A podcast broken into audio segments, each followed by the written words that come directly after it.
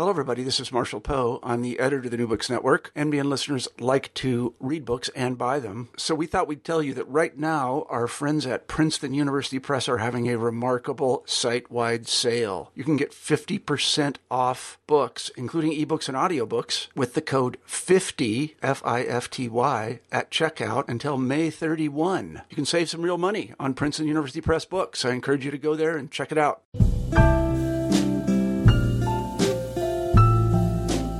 Welcome to another episode of New Books in Poetry. I'm your host, John Ebersol, and I am delighted to be joined by the poet Paul Killebrew. Paul Killebrew was born and raised in Tennessee. He is the author of two full-length collections, Ethical Consciousness and Flowers, both published by Canarium Books. His chapbook, Forget Rita, was published by the Poetry Society of America, and Ugly Duckling Press published another, Inspector versus Evader. From 2008 to 2012, he served as a staff attorney at Innocence Project New Orleans, and he currently resides in Maryland with his wife and son. John Ashbery said of Killebrew, Killebrew plunges us into a world we inhabit but seldom notice, forcing its horror on us, but also reminding us why we go on coping with it, why we're in it for the long haul, wherever the carpool takes us. Paul Killebrew, welcome to uh, New Books in Poetry. Thank you. Thank you, John, and, and welcome to you to this phone call. All right. Well, thank you so much. Um, before we jump into um, ethical consciousness, why don't you uh, tell us a little bit about growing up in uh, in Tennessee? Sure. Um, T- Nashville is where I grew up, and uh, Nashville's a really beautiful town. Uh, it's very green and pretty, and it's an easy place to live. Uh, I lived there after law school for a year, and thought it was um, just fantastic. I mean, uh, it's a place that is uh, you have to drive a lot, but beyond that, um, people are nice. It's pretty slow and quiet. Mm-hmm. Um, but the particular uh, area that I grew up in, the school I went to, and all of that was a little bit bizarre. Um, I uh, I went to school from first grade through twelfth grade at this small private school, mm-hmm. and um, when I my graduating class when I was in twelfth grade was forty eight people.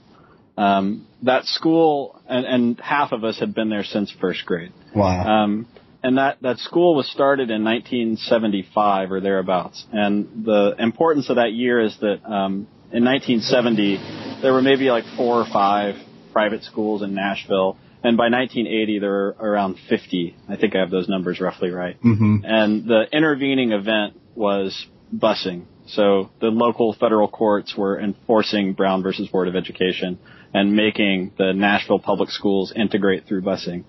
And so all these private schools popped up, and mine was one of them. Mm-hmm. And um, those schools had like various ways in which they expressed the kind of racial uh, backdrop for yeah. what was happening. And mine was particularly aggressive about it. Really? Um, yes. So um, when I was in elementary school there, this was still happening, but the headmaster would dress up as Nathan Bedford Forrest, who was the Confederate general who founded the Ku Klux Klan. Oh my gosh! Um, and dry, and ride out onto the um, football field during football games. Mm-hmm. Um, and uh, the school mascot was the Rebels. The school flag was the Confederate battle flag. Um, and, uh, and this is something I've told people a million times because I think it's just so insane. Um, and so to the five people I know who are also going to listen to this, I'm sorry that you're hearing it again.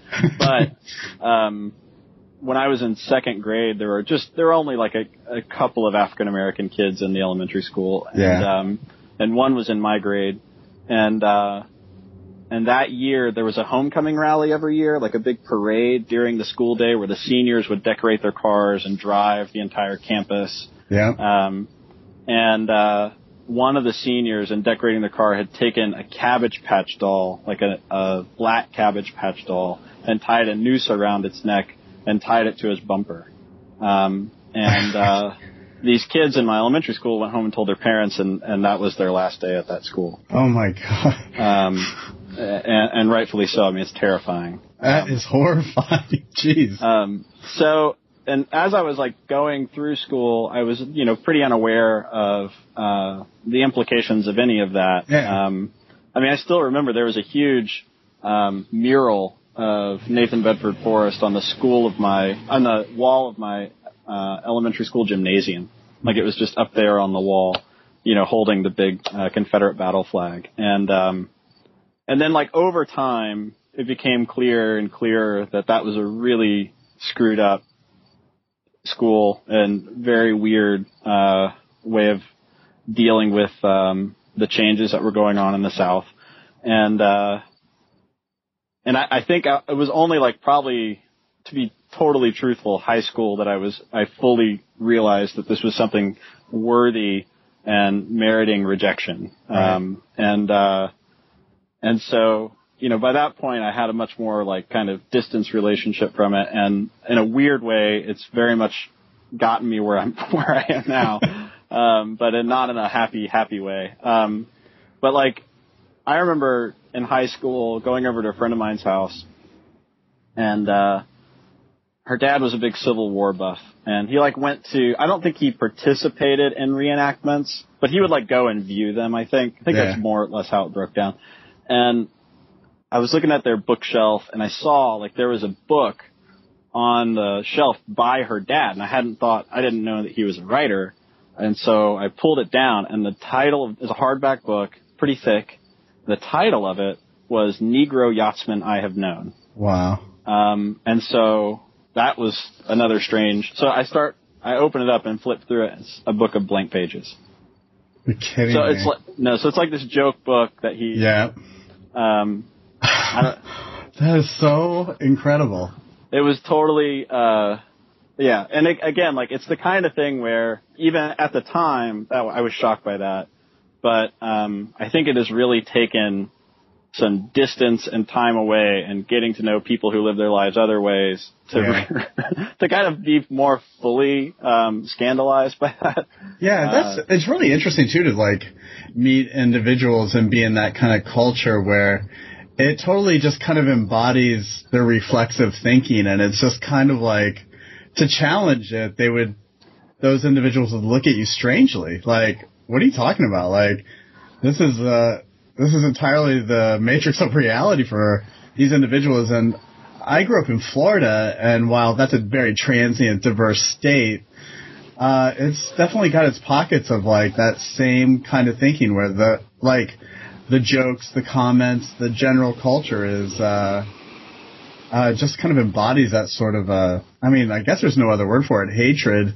Right. Um, and that that hatred is really born out of some fragility, and it's interesting that you are kind of as a child, your childhood was steeped in it, and Oh, thoroughly. And I mean, you know, and I, I will say, like, if it's if it's sort of given me any skills, um, one of them is to recognize, I think, um, the different flavors of racism out there, and Mhm. um, and I think you know, one of the things you're just saying made me like the idea of confronting people in that environment about about their racism. Mhm. Um, in my experience, because in high school, you know, that's that's you know, I, I'm not I'm not saying I was heroic about it, but I got in those conversations, and you know, that was a that was something that came up a lot, and Yeah. part of that was that my by the time I was in like 10th or 11th grade, they were starting to try to pull away from as an institution some of those symbols. So Yeah. the Confederate battle flag was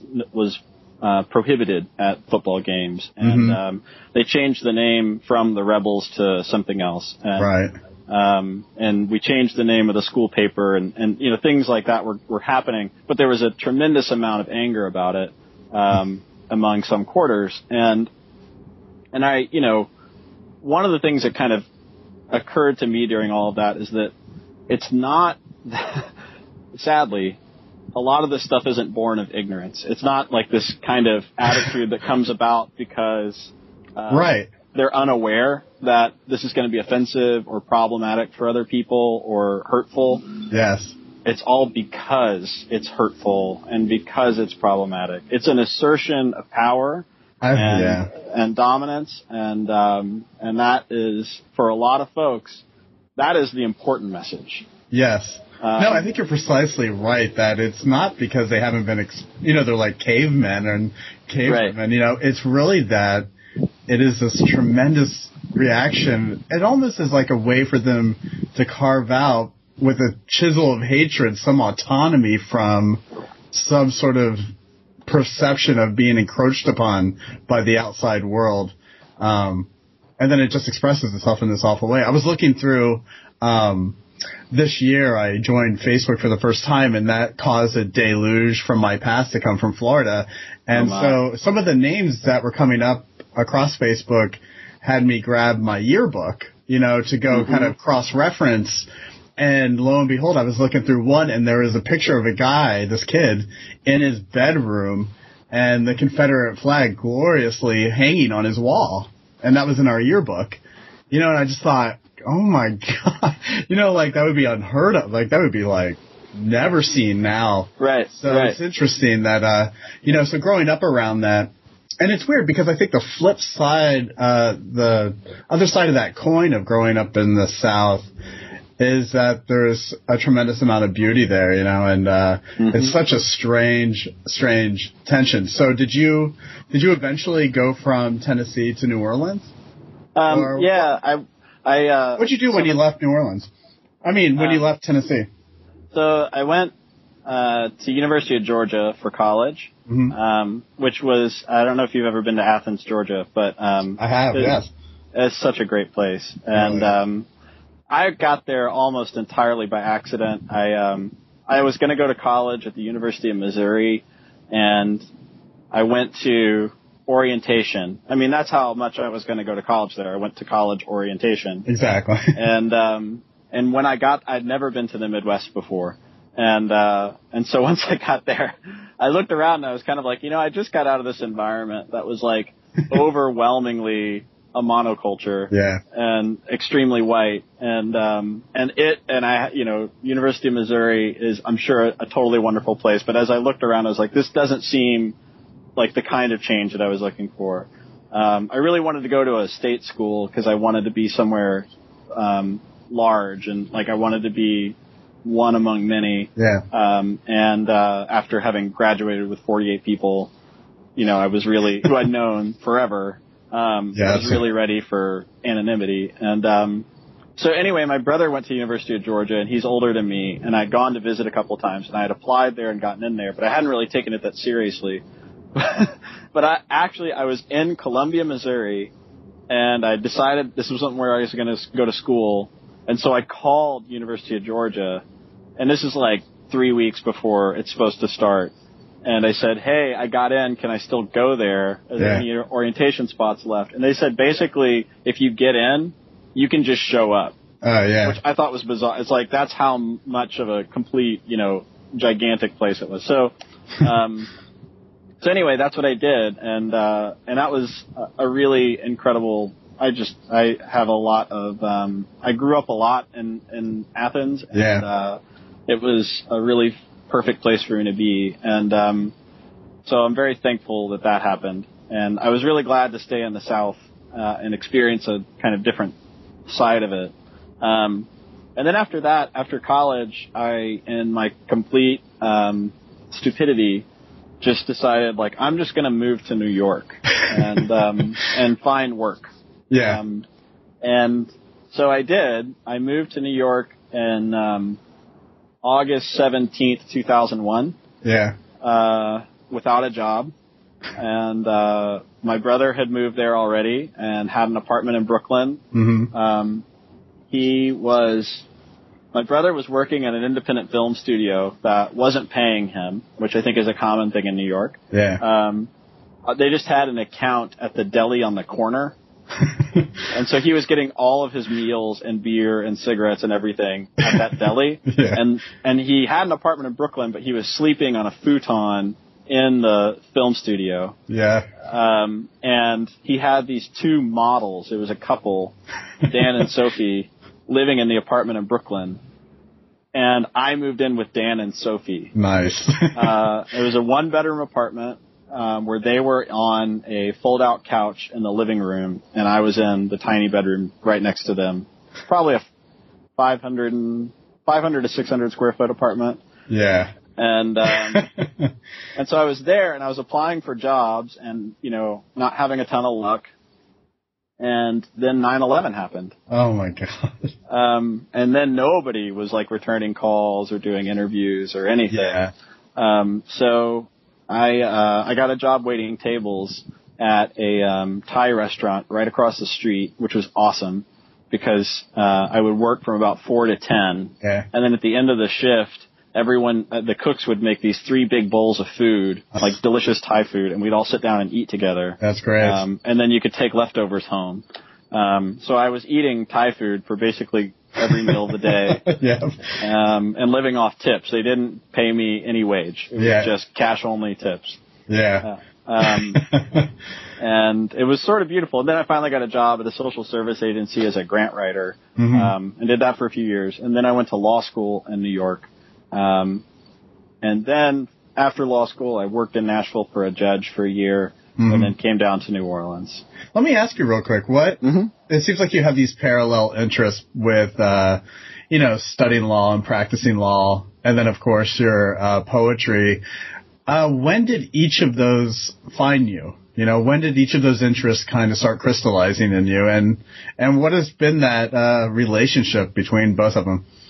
Oh, that's a tough one. Um, so time wise, I remember um, actually the guy who had the book Negro Yachtsman I Have Known, um, my friend's dad. He once said jokingly that I was going to go to law school. Like he just kind of said that, and that was the first time that it sort of entered my consciousness. I think That's so interesting. Yeah. Uh, like I, uh, my parents aren't lawyers, and um, I, I guess I have a great grandfather who was a judge. Um, but like the, there's not like a lot of legal people in my in my like aunts and uncles, right. parents, grandparents. None of them were lawyers, so um, I didn't really know what a law degree entailed or what it would mean or what kind of life that would uh, bring about. So it wasn't something I really thought about, and um, and then in college, I was I think probably even further away from any sort of conception of doing that. Um, but I did want to be a writer, probably from high school or so when I started reading a lot Yeah. um, you know, and thought like, you know, that would be a cool thing to do. But again, like, you know, um, would try to write poems or stories or things like that. And they were, and I, I and would recognize very quickly that they were really bad and, um, thought that I didn't, you know, like it was something I was interested in. But, um, and then in college I wrote for a little, um, there's like a, a magazine called Flagpole magazine in, in Mhm. Athens. It's sort of like, uh, a very small version of the Village Voice for a Yeah. very much smaller town. Um, and that's like the alternative news weekly. And so my friend Travis Nichols, uh, who is a novelist now, um, and a poet, he was writing for them and he got me a gig. Yeah. Sort of doing stuff. So I did that during college and that was sort of like, you know, a growing experience for me as a writer, um, because, and basically because I would write something, turn it in, it would get edited and then get published and then the difference in how I felt about it from when I turned it in to when I saw it in print Yes. um, uh, was awful. I mean, it was just like this massive difference. It's like once I saw it in print, I realized like, oh my god, like this is awful. This Right. is really, really not good.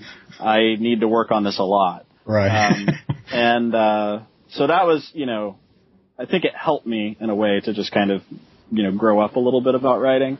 Um, but I still like poetry was completely out of my consciousness until my last semester of college. yeah. Travis had taken a poetry workshop with Brian Henry, hmm um, who was teaching at UGA at the time, and um, he he took that our first semester, uh, and he said you should take it next semester. He's teaching another workshop, and so I said I would. There's another poet, Laura Solomon, who was taking that same workshop, and uh, Monica Fambrough, um, and there were other people who are also now uh, like poets that people have heard of in that workshop. So there's probably six of us or so that have gone on to do more poetry things and publish books and stuff. So um, so it was a good crowd, and uh, and so Brian was um, it was the hardest class I took that semester. Um, Brian had us read a contemporary book of poetry each week and write a 500 word paper on it and bring in a poem. So every week there was a lot of work. Yeah. Um, and our first five books were John Ashbery's first five books. so um, it, it was, re- and again, like I had never read a book Right. of poetry all the way through. Um, I wonder if that benefited you somehow in a way. Oh, know. hugely. I mean, John Ashbery completely blew my mind. Yeah. Um, and that was the first time I read Ted Berrigan. That was the first time I read Alice Notley. Uh, I mean, just the list of people that I had never had any contact before and then suddenly did. Um, it was, uh, to compress all of that into one semester as, for a 22 year old. I mean, it was just psychedelic and, um, incredible. Yeah, so when you're walking out of there, out of that class, kind of freaked out and and loving it, where is your thought about law school? Is it even anywhere around your head yet? No, no. I am. I went to a uh, uh, um, the English department at UGA, and what must have felt like this very tragic uh, but necessary thing um, would have career advising that was like specific for English majors.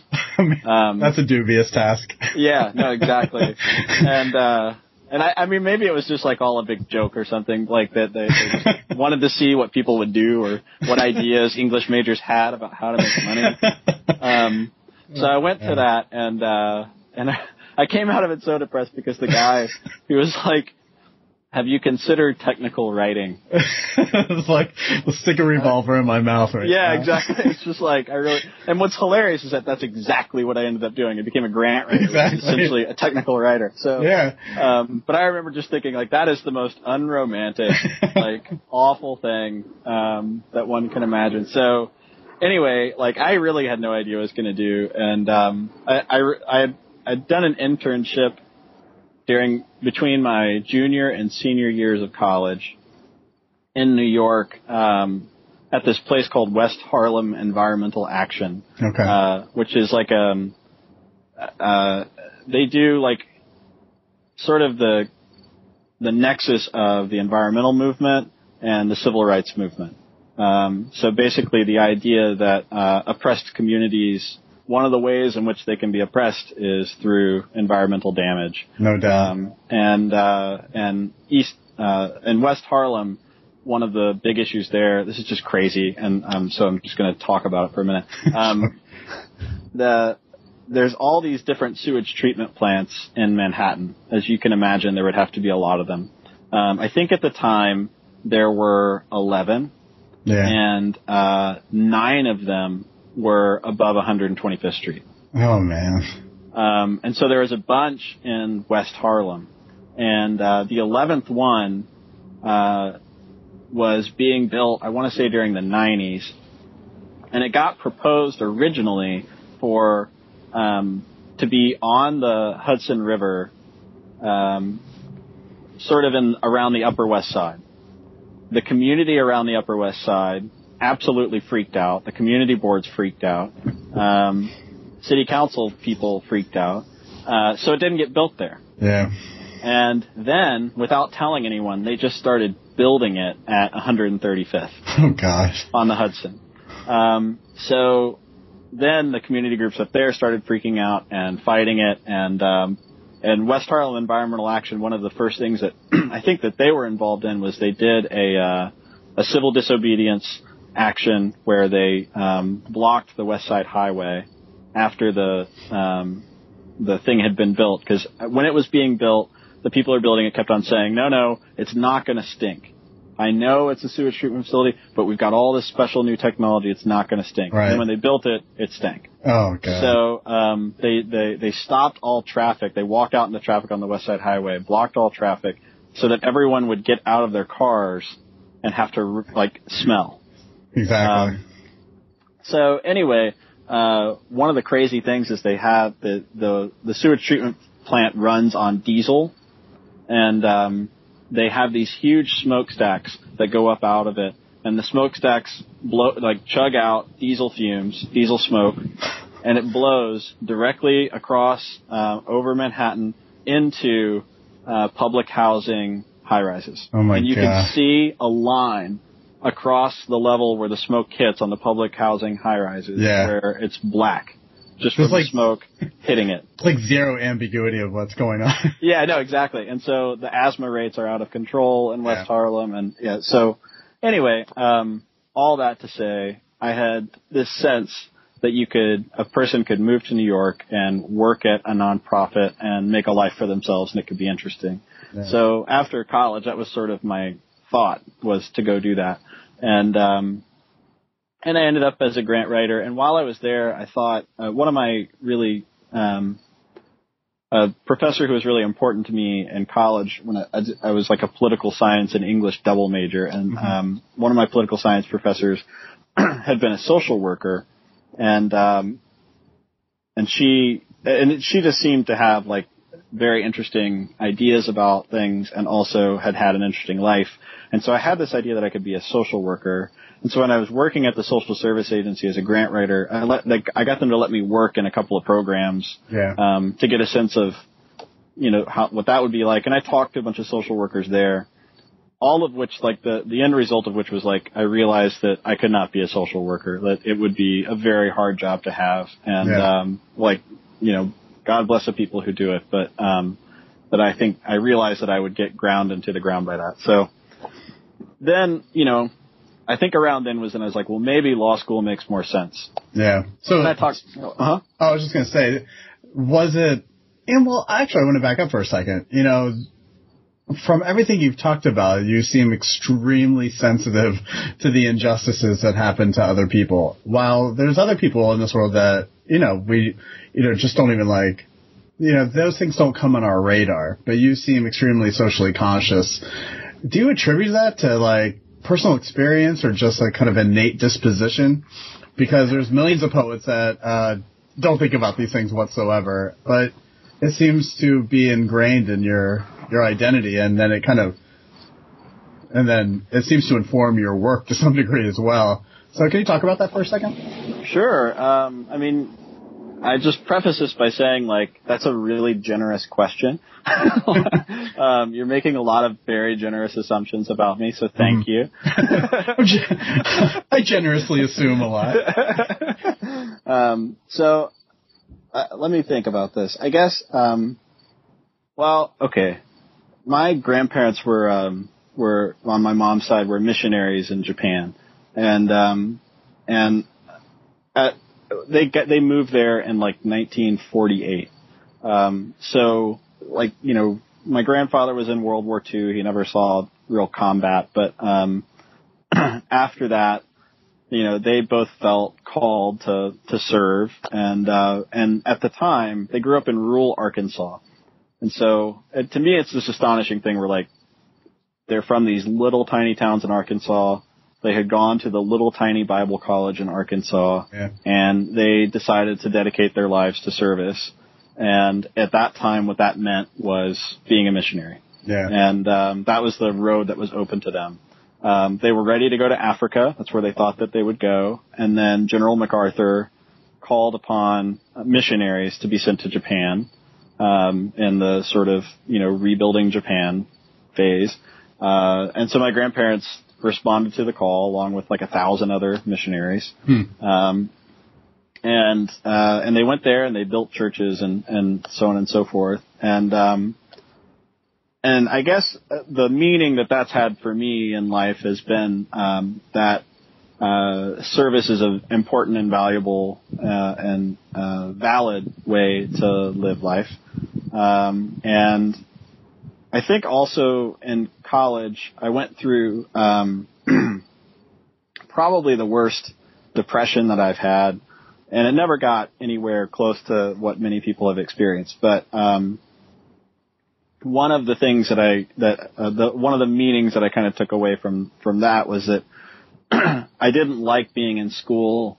I didn't like being in college, partly because it was um, very much focused on the self and Yeah. focused on um, sort of like I felt like I was like spending all of my time, uh, like all the work I was doing, uh, all of the um, studying I was doing. It was really self enrichment. Yeah, it was like I'm thinking about Paul 24 seven. Exactly. Yeah. and that's an important thing. I mean, that's a hugely important part of life, and I'm not trying to discount it, but Yeah. I found it also really dispiriting Yes. um, because I I uh, am not I don't have that much to to I'm not that interesting and like my problems are not that fascinating and um, and there's no reason that my life should take up that much space in the sort of mental universe. Um, Yeah. I'm fine, you know, like I will be fine, Yeah. and like so. Uh, Well, it's kind of like a One of- disposition of, like hu- humility, and then, and also it just reminds me of the fact that like college is interesting in that way. It, asks you to burrow into the self in many ways, Mm-hmm. and that can be a very unhealthy thing when a lot of times acts of self-forgetting can be very healthy. Right. And then it made me think about your grandparents and their missionary work. Uh, you know, we associate uh, people's faith in the South with kind of that personal revelation style uh Uh-huh. kind of faith, and it's interesting that there was a lot of, uh, you know, kind of social energies to their faith. Did you grow up in a household of uh, of faith? Were your parents very religious at all? my my mom more than my dad when I was a kid. Yeah. Um, and uh, and you know, just to be totally all cards on the table, my grandparents were Southern Baptists. Yeah, Um, and you know, the thing I'll say about their the era in which they were Southern Baptists is, you know, Billy Graham had been, I think, a Southern Baptist kind of person, and you know, Billy Graham and Martin Luther King collaborated like on. You know, it was a very different world. yeah, um, and the way that social justice was thought of among Baptists used to be way different. Um, so my, my grandparents are more in the sort of Jimmy Carter, Billy Graham um, strain of, of of Baptists. But um, so my yeah my mom took us to church pretty regularly. Uh, and uh, we went we switched churches a lot, so I didn't grow up like in a church. yeah, Um, but it was definitely a huge, and the school I went to was a religious school, Yeah. uh, non-denominational Christian school. Um, so that was, you know, an ever-present feature. Um, and I had like, I think I was probably most, uh, crazy about that stuff when I was like 19, my first year of college. I was sort of like all in yeah. um, and in a way that um, you know was a growth experience. uh, Well, I think I think having an engagement.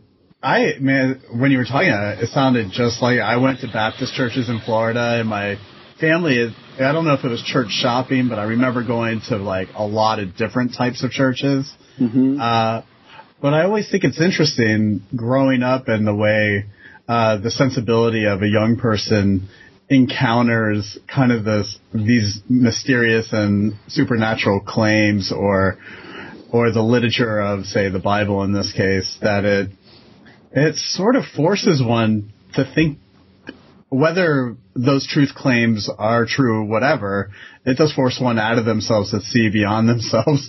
And, uh, so, you know, whether one discards that, uh, in a philosophy class when they hit college, whatever. But I think there's a sort of, there's a sort of gift given to those who encounter that kind of weird world of faith as a child. Uh, Yeah. I don't know if you feel the same way. I mean, I, I have really mixed feelings about it because I also think like, um, I mean, especially in Baptist churches, it's such a um, zone of like self righteousness and Yeah. um, uh, I don't know. There's just so much toxic that's that There is a lot. going Of, it's going through so all. It's I mean, truckloads of it. But I mean, Yeah. I think as an intelligent person like yourself who can, who can kind of tease out all that toxicity and understand that's maybe not a community you want to belong to. Uh, Right. but that personal engagement's interesting, I think, and and ha- it it for me anyway, it kind of rubs elbows with the artistic impulse or the idea of of just the creative impulse. But uh, I want to back up, uh, or actually move forward to your to your bio. I think we left off in New York City. You were uh, you had just worked in that uh, the nonprofit, and you were just telling us that fascinating story about the water treatment plants. And that's when you decided to go to law school. Um, where did you end up? Le- where did you go after New York? Um, let's see. So I went. I, I really wanted to leave New York for law school, um, it had been my very sincere hope that uh, I was going to get in somewhere that was like really good and also elsewhere. Um, but uh, I ended up getting into NYU, which is a fantastic place, and um, it was just the best law school I got into. So Yeah. um, that's where I went, and uh, and again, like you know, it was a little bit. It was. I never heard anybody before law school. It was like, man, law school's great. Like nobody ever. Like I just thought this is going to be this miserable, you know, awful experience. That was strictly, you know, in order to satisfy certain ends. Um, but then the intellectual experience of law school is totally amazing. Yeah. Um, so I uh, I really I really liked law school. Yeah. Um, I learned a lot. I really uh, um, had some just fabulous professors and um, really amazing classmates, and um, so it was a you know kind of a beautiful thing. And um, the one thing that it did completely solidify was that I wanted to go back to the South. Um, that uh, there's a lot of folks who come out of a place like NYU has this particular uh, commitment to public interest Yeah. lawyering, and um, so there's a lot of people who come out and work at nonprofits and do sort of do-gooder work, and um, but uh, there's still a lot of folks who end up doing it in fabulous locations like New York City or San Francisco or places like that that are wonderful places to live. Um, and I thought like, you know, if I, I could go for those kind of jobs. If I didn't, somebody completely wonderful would fill my shoes. Um, because there's a lot of people who want to do that. In the South, my sense was that that may not be true. Yeah. like, um, not that there's like not there's wonderful and incredible people working in the South, but um, it's there's not a ton of people who come from you know who want to spend their lives engage in it. You know, so anyway, I um. They, there's this thing like after you go to law school where you can work, apply to work for a, a judge for a Mhm. year as a clerkship, and um, and so I decided to do that and ended up getting a clerkship in uh, Nashville. So it was nice because I could be at home Yeah. um, and you know think about what it would be like to live at home and live you know near my folks and all that stuff. Um, I ultimately decided not to do that. Uh, partly because I couldn't, I don't know, I, I couldn't figure out where I was going to work in Nashville. Um, but actually, family-wise, it turned out to be really nice. Um, Yeah. My uh, my mom got diagnosed with breast cancer when I was there, Oh my god. um, which was awful. But it was like I was really thankful to be around. yeah, no doubt. Um, and um, so, and she's fine now and in remission and everything. Oh, good. But um, but anyway, it was like you know a sort of a weird year, and then after that, uh, I ended up you know getting a job with the Innocence Project. I had worked there during law school between my first and second year, and um, that was pre Katrina. I, I worked there in the summer of 2005, so Mhm. I left like two weeks before Katrina. Wow. Um, and after that summer, I was, you know, I, I, the summer itself was just amazing because the work is amazing. Um, and it's a small nonprofit, so interns end up being able to do quite a bit. Um, and uh, the people who work there are just incredible people. Uh, so I came away from it just loving it. And then after Katrina, I tried to go down a few times just for various things that were going on, and started to feel a lot of like, okay, if there's ever a time to want to be in a city and be trying to do do-gooder work and Yeah. uh, you know, it really just felt I felt very pulled towards it. Um, and so that's I was there for four and a half years. Yeah. I'm looking at the years you published your uh, chapbook, Forget Rita, was 2003. So this whole time where you're kind of like, you're kind of figuring out your professional life, you're also clearly writing poetry, keeping that up, keeping connected uh, to the community of poets, I imagine. Mm-hmm. Um, how did you end up getting to a relationship after you did the chapbooks, a relationship with uh, Canarium Books? Um, so like, I, I remember like talking to a bunch of, I think it was undergrads or maybe MFA students at some point about, you know, how to get published and that sort of stuff. and I think I uh, am the worst possible advice giver in this regard.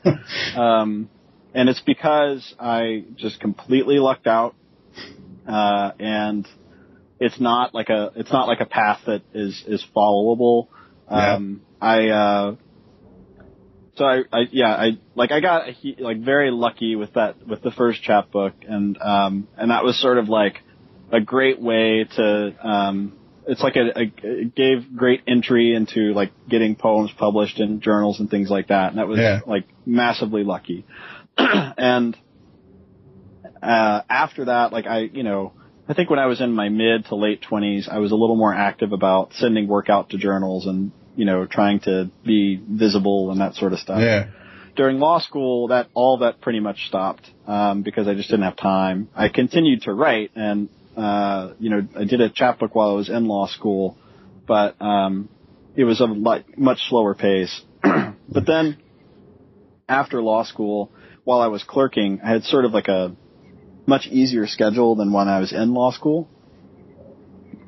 So I decided to like spend some time trying to put together all my poems into a manuscript, which I did. And uh it was like a I decided I made this like decision like I'm just to anything that isn't like you know completely all the way there that I don't absolutely love, I'm not putting in. And I'm yeah. just to see what I have left. Yeah. and I had like 40 pages. Yeah. So from that point from about like 10 years worth of writing. Um, so I felt like, okay, this is a good, this is a solid 40 pages. And, um, and I sent it to the fence contest. Mm-hmm. That was it. Um, around that time, Anselm Berrigan had become the poetry editor at the Brooklyn Rail. Mm-hmm. And, um, and he asked me if I had anything that I wanted to do, like that, you know, that he could look at. and so I just sent him the manuscript. Yeah. He picked out a couple of poems and published those. And then somebody was in Brooklyn, saw them there, took the Brooklyn Rail and gave it to Nick Twemlow. Yeah. Um, in Chicago, and Nick read them and said, "Oh wow, okay." And he had known, I guess, something before, but then he emailed me and just said, "Do you have, you know, we're starting a press. Do you have any a manuscript that you would let us consider?" Right. And I said, "Yes, absolutely." So, um, because I knew the Canary and you know, like it was really solid stuff and definitely. Um, so I sent it to him, and uh, then like you know I don't know three weeks a month later, he called up and he said we'd like to publish it, and I said I don't even have to think about it, of course. Oh my uh, gosh, what is that? was that must have been a great moment, huh? It was. Um, I was driving and uh, and uh, answered the call while I was driving because I'm yeah. responsible, and um, but I pulled into a uh, Kroger parking lot, and um, and we just talked on the phone for probably about 45 minutes.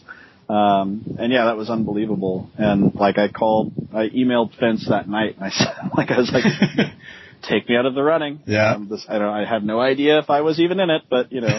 Um, and, and that and that manuscript was flowers, right? Yes. And, yes. And when we uh, when we look forward to uh, ethical consciousness, I want to ask you when you look back at the poems of flowers that were kind of written over that long period of time, mm-hmm. poems you like literally have been living with forever. Mm-hmm. You know, what was the experience of publishing it in that way?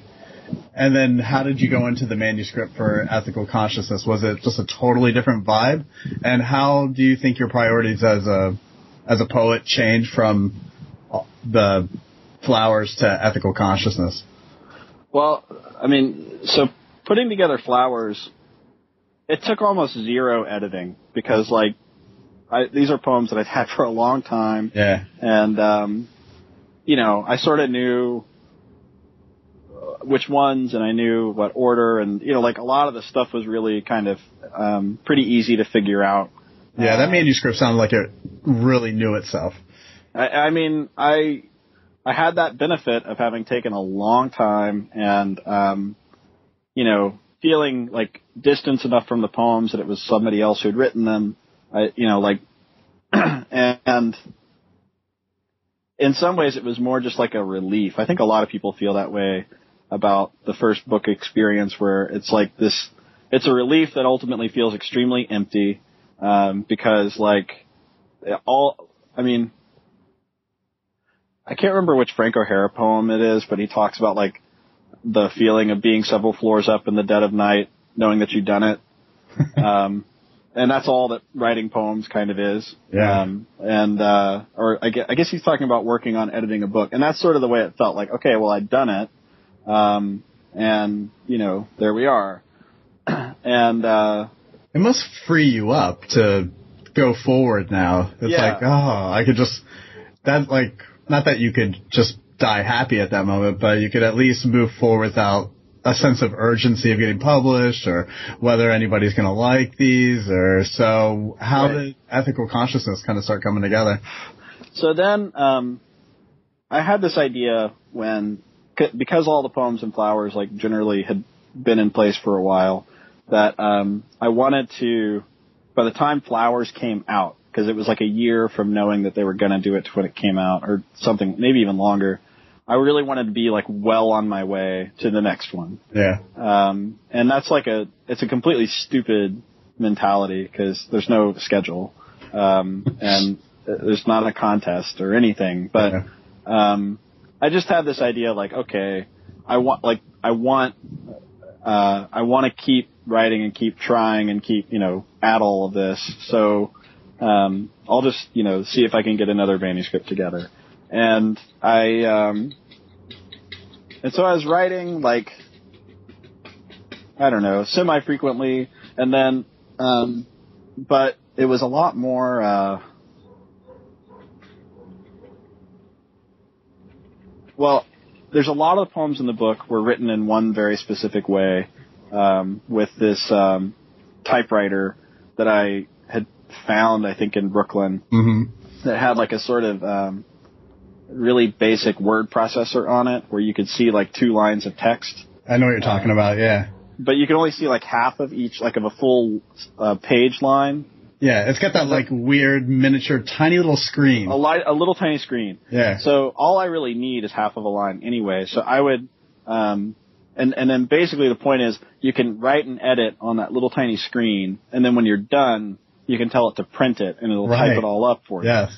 like a player piano, you know. Mm-hmm. Um, so using that little screen, the the healthy thing for me was that um, I was really focused on the present of each line, and that um, what became really important to me was uh, creating a dynamic change from one line to the next, uh, where I wouldn't be thinking about the overall arc of the poem. Right.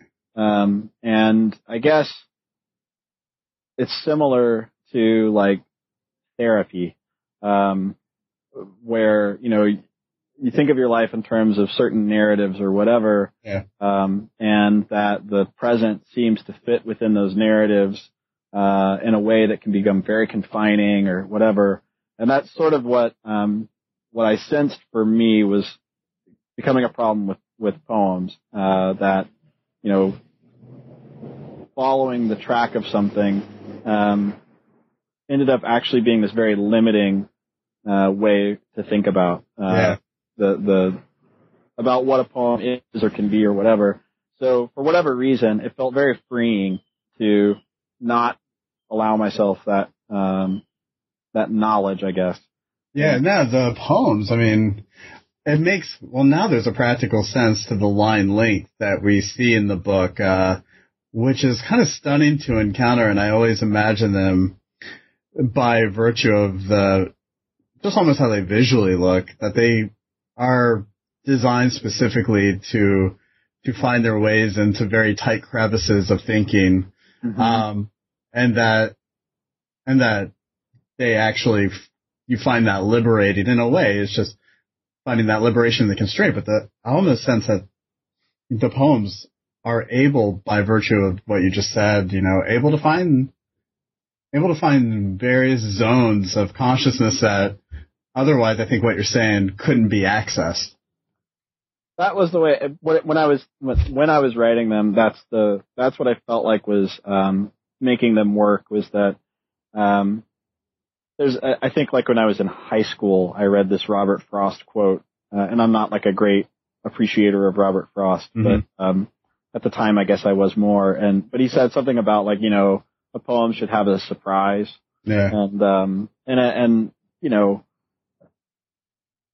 there was this great feeling as I was doing poems that um, and it's sort of what happens when you do uh, formal constraints hmm that you know formal constraints often uh, are exciting as a for the writing process because um, when you paint yourself into that corner, you have to come up with something that you wouldn't have otherwise. Um, yeah, definitely. and uh, and so in a way, it was like that kind of constraint uh, in a not at the level of form so much as at the level of um, like mental process. Yeah. Let's jump into the book actually and read the uh the very first uh poem, which is uh titled Diseaseless Cure. Um you want to say anything about the poem before you read it? Um, that's a good thought. Why did you uh let's just I'll, I'll ask you a question. Why Sure. did you was it like a no-brainer to make this the first poem or would it to just kind of No. organically end up that way? I had actually, um, when I sent the book to uh, the Canarium editors the first time, I had put, I had it done a completely different order. I had put um, the long poem Ethical Consciousness first. Yep. I have this idea. I have this idea um, that because I, I write like a lot, not a lot, but like I have long poems. Like both books have had long poems, and like both chapbooks were long poems. And um, I have this idea that like you should start a book with a long poem, and it's not something you see that often, but It's um, true. uh, it's a, it's maybe like not a mature impulse on my part, um, because it's sort of like, you know, okay, you want to do this, do this then. Like if you're going to read it, just here you go. Yeah. Um, and uh, I think one of the, but the reason, one of the reasons I like that, I like the idea anyway, is that the great thing about a long poem, um, or when when they're good, like a a James Schuyler long poem, for example, um, you really are walking around in his mind for a while, Yeah. and um, and you get a very uh, thorough sense of how that guy's mind operates. Um, you start to appreciate uh, the little, the smaller things that he's doing.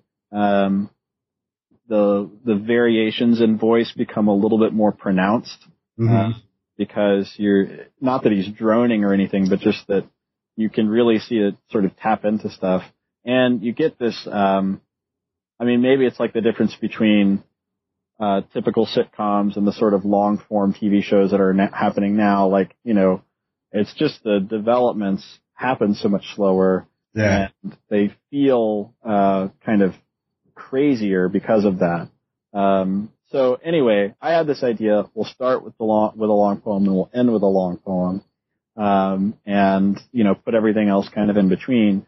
And uh, Josh Edwards was um, he's a brilliant editor and a brilliant guy. And one of the things that he said is that um, for him it would make more sense to think about um, the personal speaker uh, going from I to you over the Mhm. course of the book, and um, and that you know these he wanted to put poems in the beginning that are more from uh, an I, Yeah.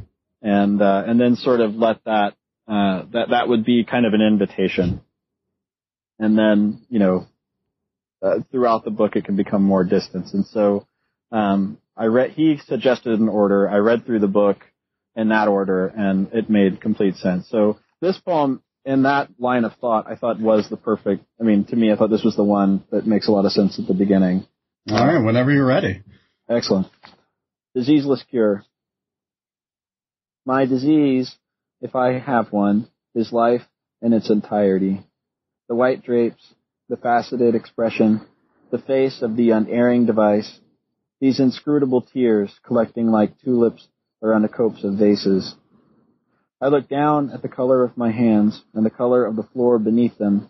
Under both are subfloor, studs, insulation, dirt, civil engineering, the perilously close water table, and hell. Above, a gray insecurity in the clouds is as much as we'll get of the constantly threatened, constantly delayed winter. as much as we're likely to learn about the characters in this chapter, that we meet eyes, smile, and move graciously across the tablecloth into the arms of the falling rain. The cars are freshly dented, the houses bulging with sheetrock and recyclables, the air a vertiginous internet. A line breaks between clouds, and sunlight falls in a stripe, scanning the barcode of side streets between avenues. I stand at the edge of my paperwork, fully accepting the time I have deliriously wasted in pursuit of a more tactful resistance to the face I have engorged myself upon. But after years of sifting through faulty detonators, I finally located the indolent switch and can move in exasperation to the chorus. Yeah, I can see where Josh would see this as an extremely kind of personal I mm-hmm. to start off with, um, especially near um, the end of the poem. I, you know, that uh, of my paperwork, fully accepting the time I've deliriously wasted in pursuit of a more tactful resistance to the face I've engorged myself upon. But after years of sifting through faulty detonators, and this is where the poem to me is just like, whoa, what's going on? Faulty detonators. I finally located the indolent switch and can move in exasperation to the chorus. And I was wondering, you know, I think your compositional method, and for a lot of poets, is wholly intuitive. You know, like mm-hmm. for me to like point to a line and go, "Hey, can you break that down for us?" is ridiculous and unfair. But this one in particular does seem to there's a a, a tangible self awareness to the mm-hmm. speaker, mm-hmm. and when I was reading it, it seemed that the that the speaker had made up some major decision and and I was wondering if you could speak to that because it seems that I finally look after all these faulty detonators, you know, which indicates like one, you're searching for one, mm-hmm. and they're all coming up short. They're all kind of empty, and then you, and then the switch and the kind of conjoined indolent with switch. Uh, we I associate switch with like something flicking immediately on, mm-hmm. where indolent seems to be something that either you don't feel or moves in slow, you know, accretions or like moves slowly. Right. And was, and then the exasperation to move to the chorus seems to be to move to some common or or collective something. Uh, am I making any sense here about the, uh, yeah. what the I is up here and how that manifested itself in you? Yeah, I mean, I um, I was thinking about this recently because like I I was thinking about this poem and how and uh, and what uh, was happening in my life during the time. Yeah. And um, you know, it's really stupid because it's like, oh, of course that's what that's about. Like I didn't even think of it at the time as like, you know, but um so I got married uh really quickly after uh meeting my wife. Uh we got together and 7 months later we're married. Mm-hmm. And um and then we got pregnant um how long after that?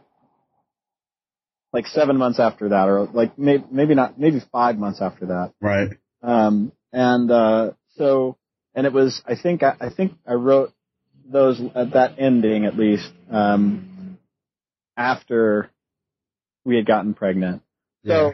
So um, well, I mean, it's uh, when you get married and then also have a child, uh, you are definitely relinquishing uh, the primacy of your identity. Uh, That's the hope, right? that is definitely an act of self-forgetting. Um, it's sort of like an evacuation of the identity because it's definitely not about you anymore. Um, but yeah, I think the poem really kind of captures that. I really felt like there was an it felt autobiographical and it's not in the information that was revealed, but in the word choice and uh, and just the fact that it announces itself as the first poem is is really good. I was hoping we can move on to uh, another poem. Uh, sure. Uh, which is called On a Finger on uh, actually page 17. All right, here we go. On a Finger. Here we are. No one compared to no one hallucinating an agreement, bending under the weight of massive variations from one insight to the next? Can anyone hold unto the flash and the mind of the rage in which this morning is kept? Everyone knew, everyone could hear the constant slamming together of alive and so breathless, so flattened against the wave of recognition in the face of events. paths crossing along the edge of a pencil, how you strain to see through the cracks between your fingers. It's over, or at least it's dropped to such a low level of activity that it might as well be. You moved closer, and for the first time I could see the pattern. Certainties form, disband, and cyclically realign under different colors. But each prayer from the angle of blunt attraction has a sender, and every afternoon its silhouette. Thanks, Paul.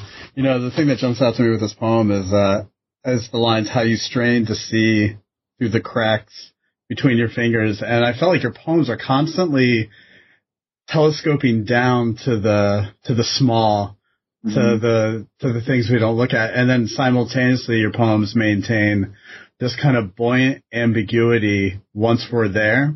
And I don't know whether this is achieved through the use of pronouns or whatnot, but it's really kind of a, it's, it's, uh, it's a disruptive, a pleasurably disruptive effect. And then with these, these short lines, and it's interesting to hear this, hear the short lines because I think I read the book two ways and it was that I was reading, I was reading the lines in a very conversational pace. Uh, and that's really where your amicable voice really jumps out. And the language you use is extremely personal while simultaneously there's like a almost a gauze between uh, what's being said in the reader, which creates a very like interesting tension.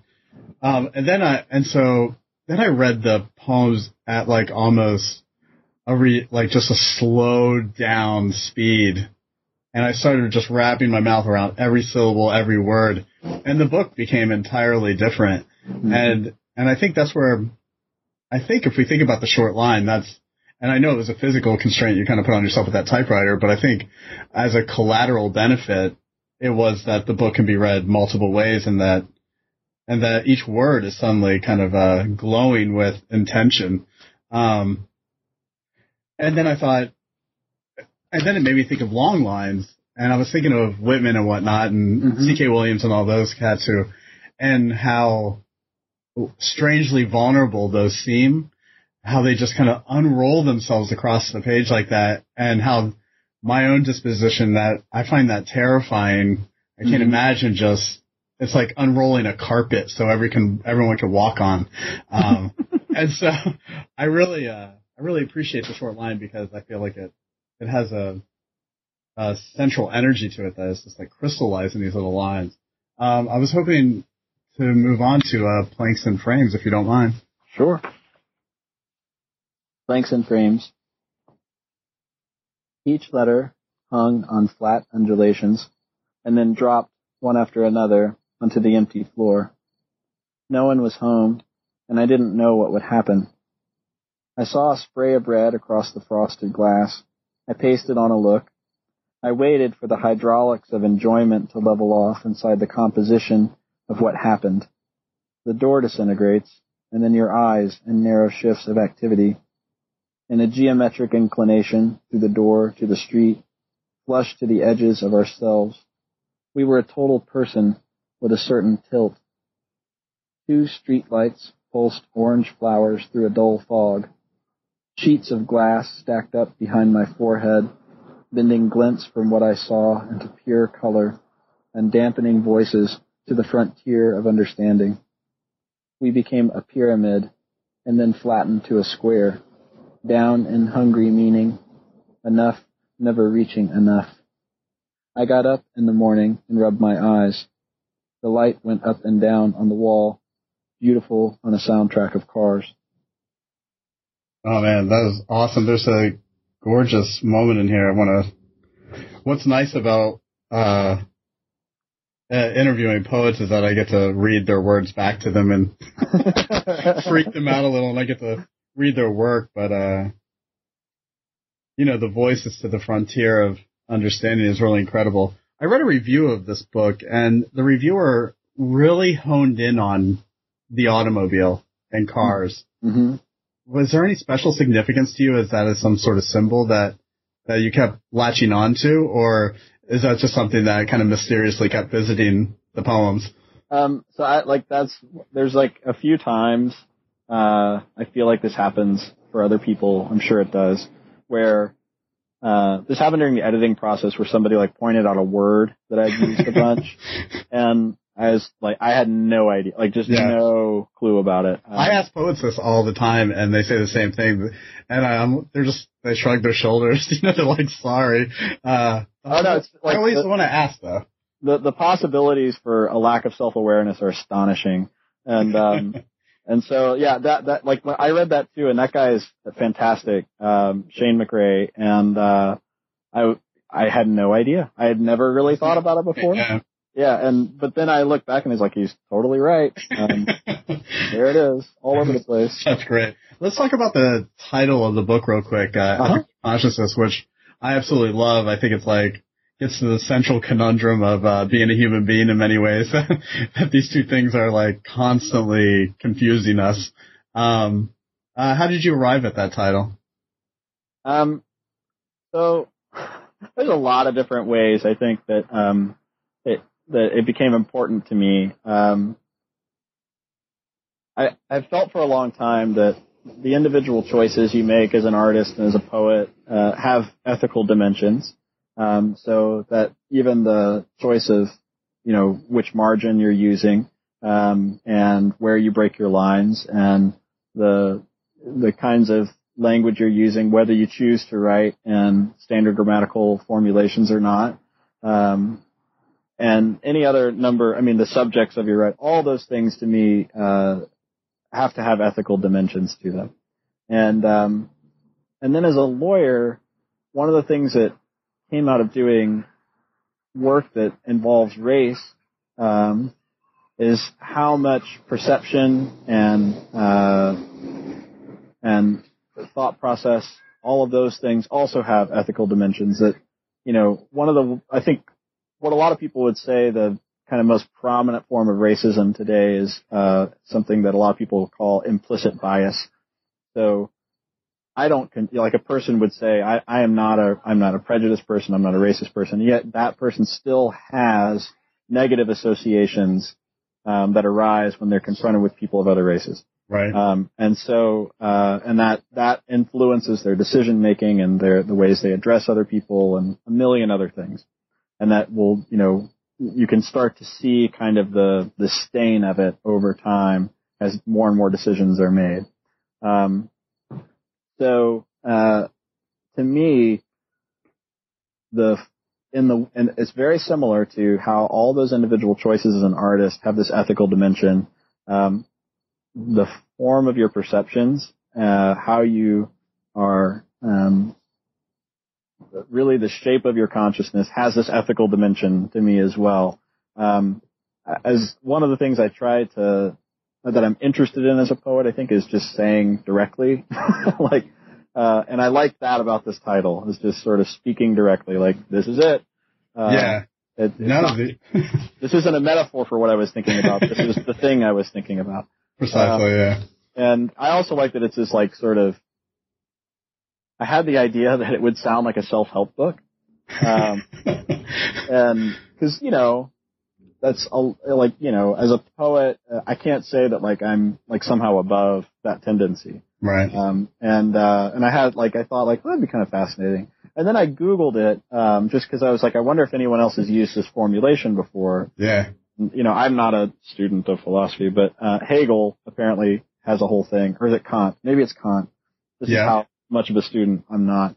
Um, but there's this idea that you know, ethical consciousness is the you know developing of consciousness of the group and what the community's needs are, and and all of that is like a story of the progression of um, you know human consciousness. Precisely, definitely. Um, we have time for uh, one more poem, and I I know I had kind of I kind of nudged you towards one particular poem, but I will give you free reign in your book to read to read any poem you would like, regardless of length or anything. Anything you uh anything you want to share with us? Um, I mean, I'll read anything. Do you want to read the long one? Is that crazy? Is that that's going to take too long? I don't know. I mean, it, you know what? Let's just kind of break conventional like wisdom about doing audio interviews and read the damn thing. All right, great. Let's do it. Let's do muted flags. Muted flags. Time is filled with constant sound that occasionally impresses itself upon a clutter of seconds, but even then it has nothing on how the mind is embossed with arrangements of light. The sky fills and empties, the rug splashes with delight, and the person who knew without having to ask that there are any number of ways to fail your family glided up the steps of the courthouse so gracefully you almost thought it was worth it. But hadn't everything happened already? Hadn't you already gone back home, dripping from sleep and the self that possessed you anew? Your mouth plopped open, your tongue fell from palate to floor. You pulled your eyelids apart, laid a hand over each cheek, and stretched back the sides of your face, and waited.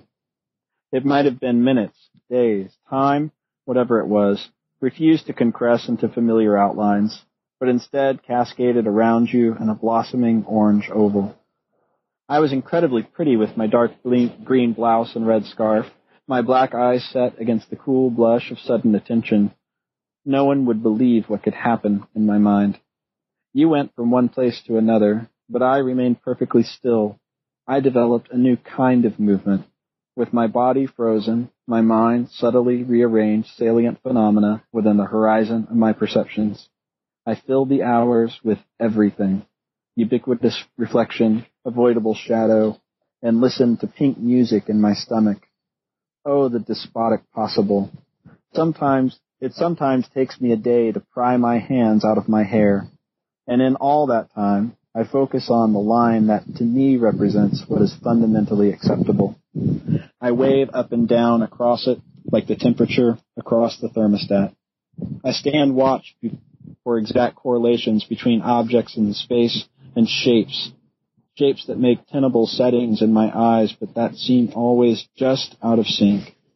Not the driveway, not the afternoon, but me, the Friday grass. And you, I knew you made a decision about something that day you crawled through the air shaft and tore the afternoon limb from limb. So I gathered my knitting, stepped decisively through blackest night, and clutched the doorknob, which came apart in my hand. Oh no! At that moment, I saw through a suddenly clarifying, clarifying blur much of what I now understand to be myself. I had failed. Couldn't I have done more to comb through the forms that later would harvest my strange moods into a stranger way of looking through the bones in my face at the surrounding earth? Or would it all just amount, even at its most meticulous pagination, to an endless cinder block wall? You, on the other hand, with your welling esteem, seem more like a doorway. Well, hello there. Yes, now would be a perfect time to gender identify. I'm a beautiful mongoose. Could you switch on the light? Can you see into my face through the tripling of the implied and the apparent? It's a wonder, isn't it, that you ever finish talking? For you, nothing can exist on its own, but instead has to be understood as an interval between stars and the pale grass at the bottom of the pond stocked well past feasible with the vagaries of your ambition. And your past? It's like a chronic disease that occasionally flares up and consumes you. I feel as though I've only known you through a veil of style and decades, has a projection of hapless striving come to its predictably laughable culmination. Your clean legs arched on a low glass table in an empty library, your head listing just slightly to starboard as you lean forward in your chair and stare with autistic concentration at a blank white wall, a picture of static intensity. Nothing wanted you to learn its casual sky, to come down from the perfect two inch blue band encircling you. A long, slow hill masked off the pre-horizon, damp with the prideful tears of a wind farm, under dozens of divot-shaped clouds pressed flat against the elevation dew point matrix like tufts of dough on glass. If only you had aspired to notable absence.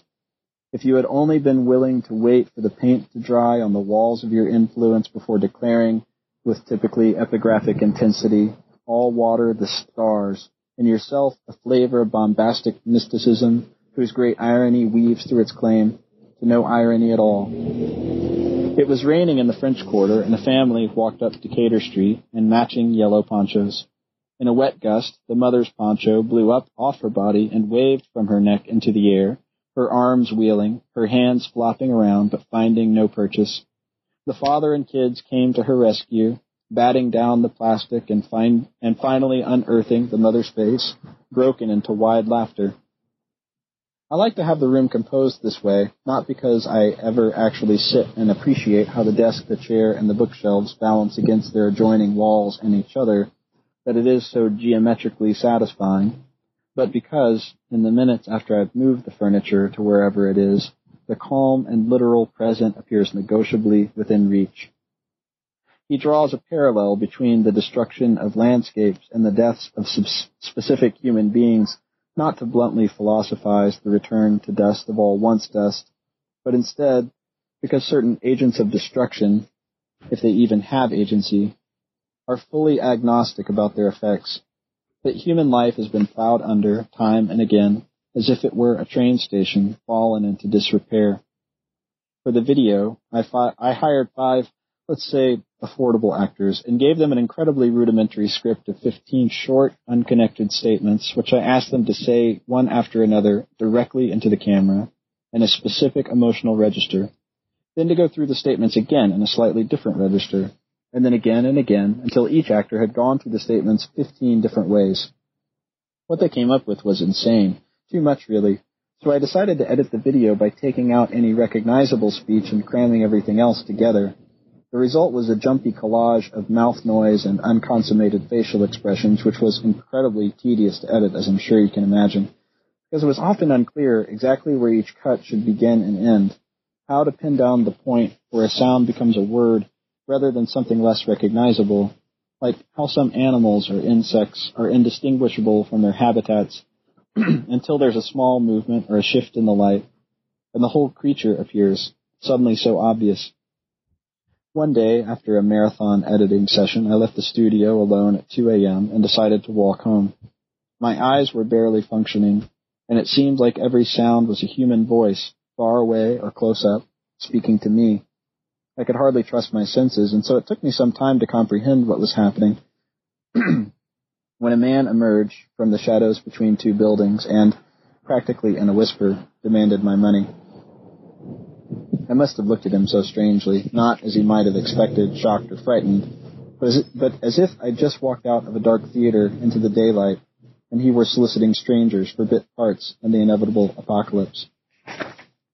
The man was patient with me as I worked through the algorithm of this new relationship.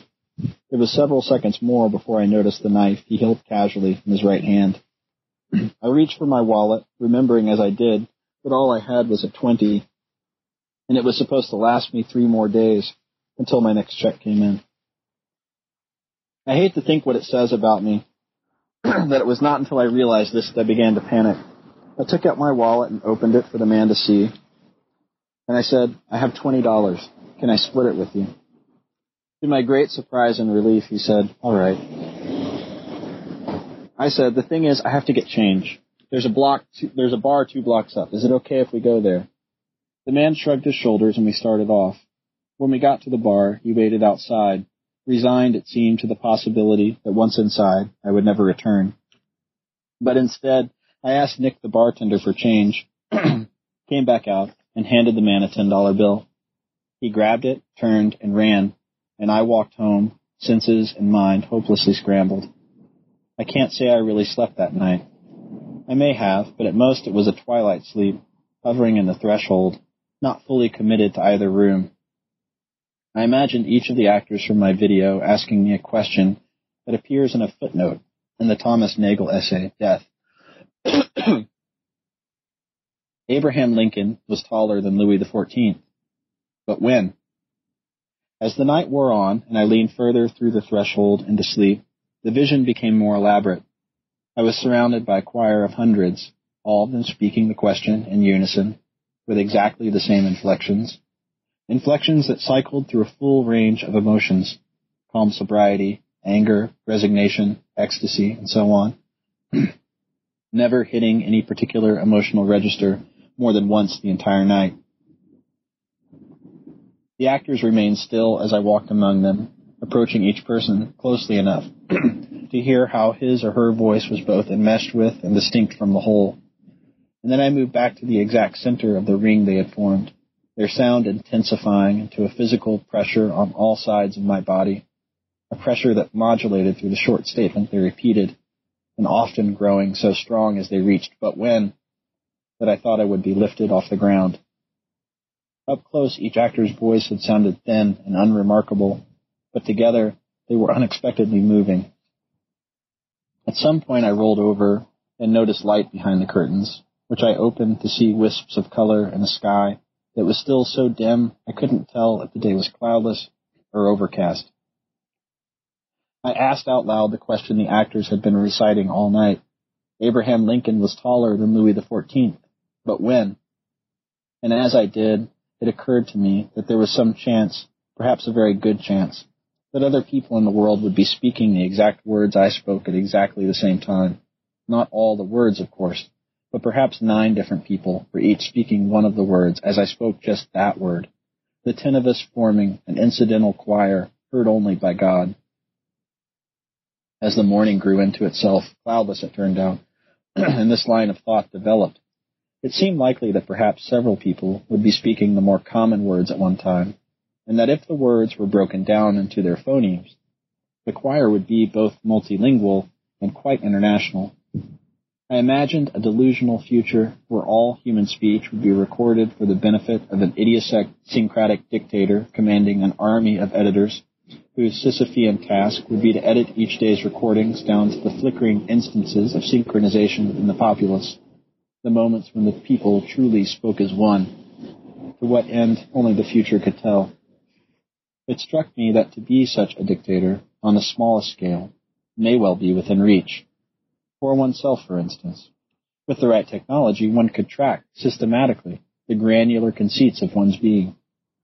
The tendency to angle one's head in a certain way, certain patterns of conversational pauses, as yet unnoticed phrasal ticks, and even the life within, not only tidal cycles of mood and awareness, but also the recurrence of thin slices of mentation for brief emotional possibilities perhaps indexed to metabolic shifts of neurotransmitters and other molecular effluvia of the mind. To track as many observable points as possible on a spreadsheet, presumably several feet wide, to make observations thousands of times a day for months on end, and then to sort this Neptic data set any number of ways. I got very, I got very excited about the possibilities for a few hours. I came up with what I thought was a pretty good title, was it what is it like to be Thomas Nagel?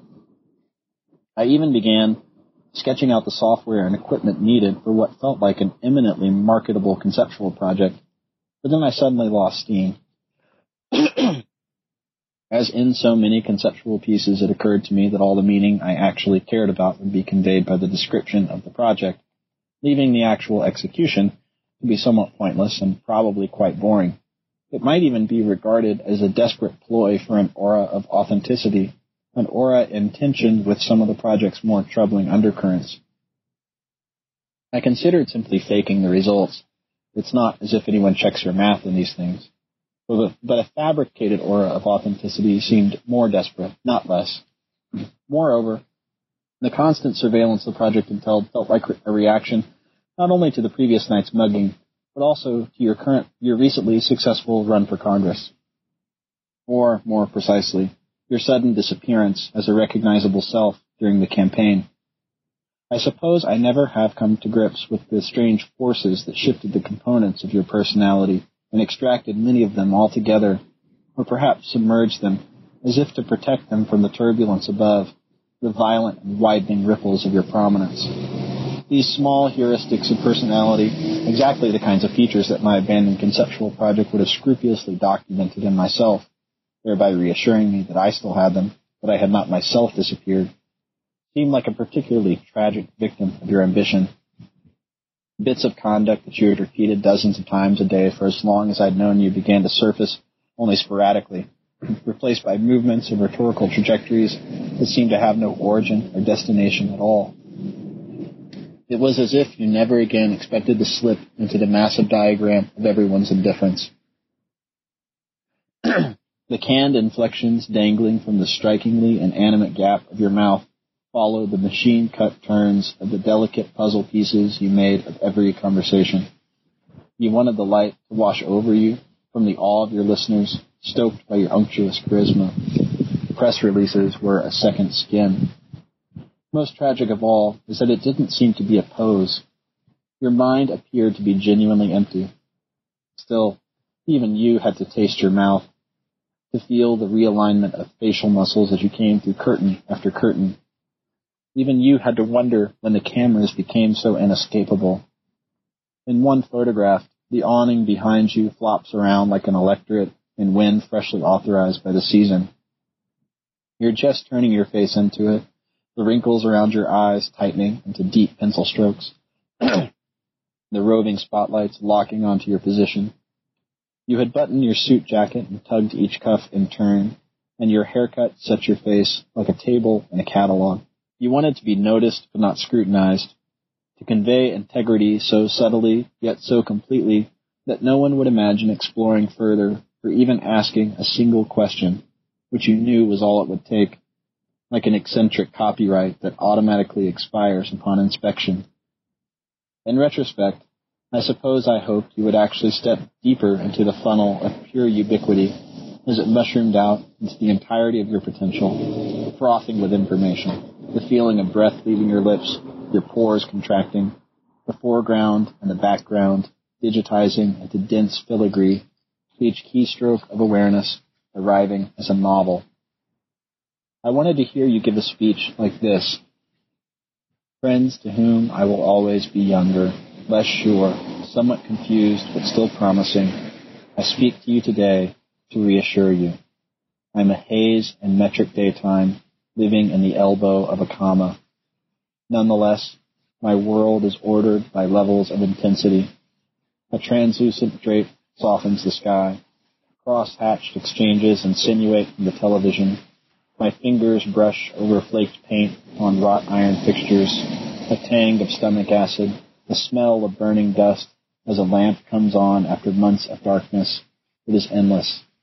At a certain level of abstraction, it can all be imagined as a collage of shadows and sunlight but you and I know better. All we have seen is 15 feet of road, and yet here we are, the Treaty of Versailles. As you wait for your words to sink in, I imagine them tumbling back over you, enclosing you in the fact that you said them just then to no one, or really, to no one else. A crisscross of darkness extends from each of your senses, projecting a cone of absence into the outline of a black sky, an emblem of its permutations in a column of stars before night is lost in prodigal dawn. Paul Killebrew, thanks for joining me today. Thank you.